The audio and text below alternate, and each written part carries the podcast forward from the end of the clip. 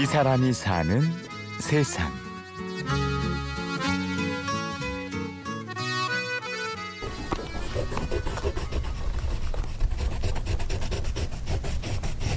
서울 마포구 상수동의 한 작업실.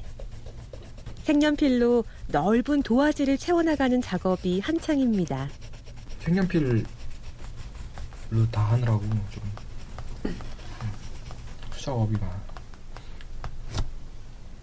요즘에 뭐 미술 시장에서 나오는 작품들은 다 그 장난 파괴돼 있어요. 다, 응, 다 턱이 무너져가지고 지금 뭐 위에다가 뭘 붙이기도 하고 뭘 뿌리기도 하고 방아질도 하고 응, 여러 가지가 있죠. 혼합, 혼합, 혼합으로. 하얀 도화지에서 순식간에 피어나는 화려한 색감의 꽃잎들. 신주욱 작가의 그림들은 대부분 원색의 밝은 느낌입니다.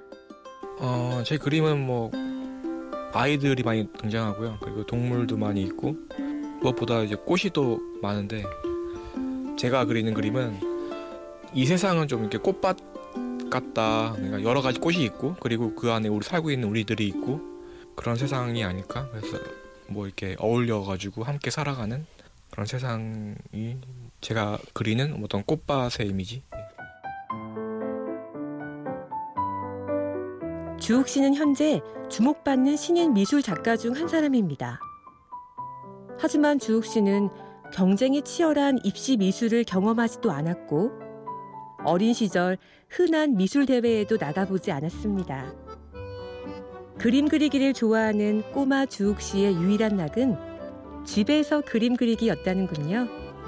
저희 집에 종이가 많았어요. 그리고 어, 아버지가 그런 디자인 회사에 다니시기도 했고 그래서 보였던 그 이미지들을 계속 따라 그리고 그리고 여기 작업실 환경도 홍대여서 다행히 꿈을 펼칠 수 있는 그런 환경이 좀 됐던 것 같아요. 상수동에서 나고 자라 자연스럽게 주변 문화 환경을 접했습니다. 그렇게 대학에서 응용 미술을 전공하고 그림은 돈이 되지 않는다는 주변의 만류로 의류업체에 취직했는데요. 돈만 보니 정작 돈은 더 보이지 않았습니다.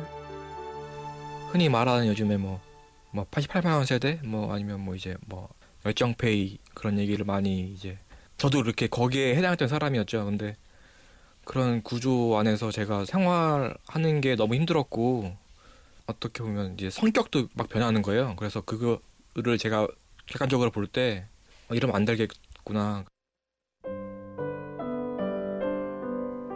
주욱 씨가 미술계의 주목을 끌게 된 건 세월호 추모 그림을 그리고 나섭니다. 끔찍한 사건에 대해 오히려 밝고 희망찬 분위기의 추모 그림은 그 자체로 화제가 됐습니다. 세월호를 예전에 탔었어요. 제주도에서 전시가 있다고 그래가지고 한 그 사고 있기 1년 전에 그래서 세월호가 제가 탔던 배라서 그런지 몰라도 그냥 좀 동질감 그냥 제가 타고 있다는 느낌이 계속 들기도 하고 한번 참여해보자 그래서 근데 그, 그 당시에 제가 모였던 사람들 중에 제가 그림 그리는 유일한 사람이어가지고 같이 뭐, 뜻을 모아서 이제 그렸는데 그게 좀 많이 사람들이 좋아하시더라고요.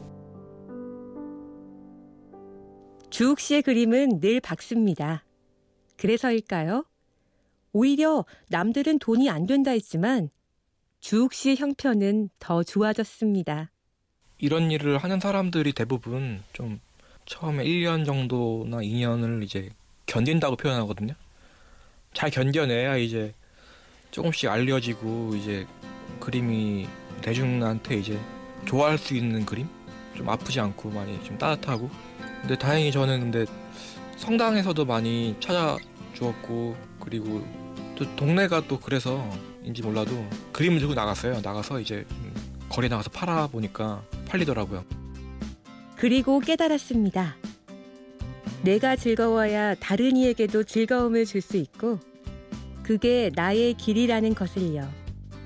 저 청년이지만 저는 좀 어떻게 보면 좀 사회 범주에 들어가 있지 않는 직업군을 갖고 있잖아요. 그래서 그림 그리면 못 사는 거 아니야? 옛날 뭐 그 옛날부터 시작하는 그 말이 있으면서 이제 계속 좀 특이한 사람으로 생각이 되는데 자기가 하고 싶은 거를 계속 돈에 연관 지어가지고 생각- 생각을 하니까 돈 되는 일만 하는 거죠 계속. 저는 좀 말하고 싶은 게 청년들이 좀 용기를 내면 좋겠어요.